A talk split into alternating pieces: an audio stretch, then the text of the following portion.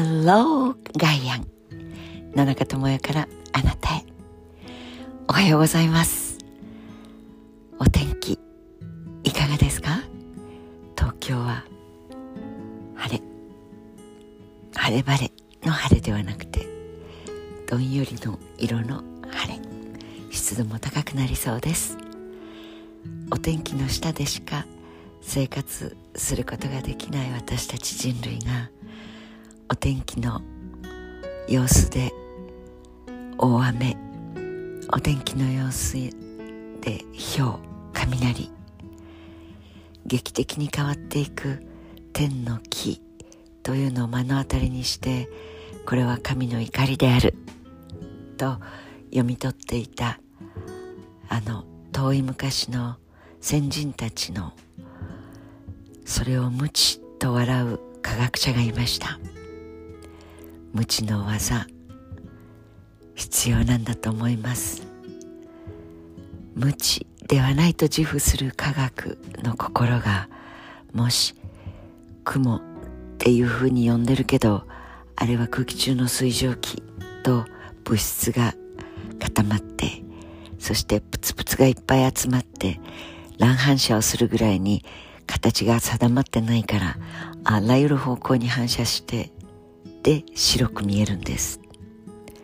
と説明をできることがお利口さんで雲の中で季節を読み取ったり雲の様子で田植えのタイミングをずらしたりとする先人たちの心。これが無知であるとするならば科学の読み取った力その大元にあるその循環を作ったのは誰？まあ一神教の人格的なキャラクターがそのままイマジネーションになっている一人の大神様という大きな偉大な一つの神という意味ではまあそうであってもとあえて言いましょうか。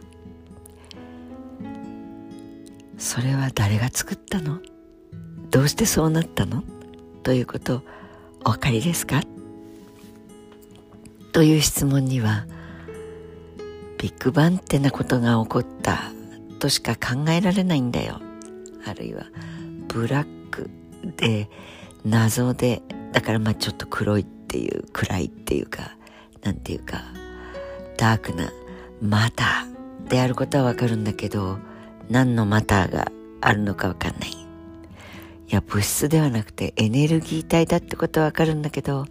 ダークのエナジー。というのがまあ8割近くかな。で2割ちょっとっていうのはそこに誰がいてどういう風で宇宙が成り立ってるのかぐらいは分かったんですけどね。ははは。ポリポリと頭をかかなければいけない。果たしてその残りの8割75%とも言われますがその宇宙を形成している中身ってなものが何であるか読み取れる頃まで人類という形で生息することができるかどうかもわからない。あるいはそれが分かったところでそれがどうしてそうなっているのか。そうなってきたのか。これでは遺伝子のスーパースター村上和夫先生がお米の DNA 遺伝子を解読世界に先駆けてというよりもタッチの差でバイエルンならぬモンサントとの競争に勝って IP 登録をさせなかったから今でも稲作がお金を払うことなくできているわけですがその村上和夫先生がそう人間の遺伝子解読された。米の遺伝子解読された。それで偉そうな顔していてはいけないんですよ。読み取ることはできたけどその本を本を読むことができた。だけどその本を書いたのは誰さ？というそこに謙虚に向き合いしっかりとその中で私たちは科学者を名乗っていることができるんだからというお話をいつもあのニコニコしたお茶目な笑顔でお話をしてくださったのが忘れられません。というわけで今朝はこの梅雨前線が梅雨が明けた明けないということに一喜一憂していた時代をはるかに超えて線状降水帯垂直に走ったりあるいは全然動かない。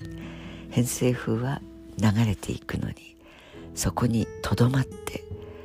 とてつもない量の雨を降らす。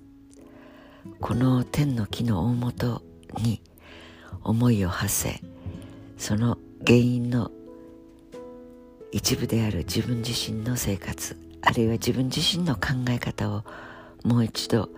変えていく変えようとしていく努力を始めないといけないのではないかなというのが今朝の野中の散歩の一言です。どうぞ良い一日をお過ごしください。Have a nice day 野中智也でした。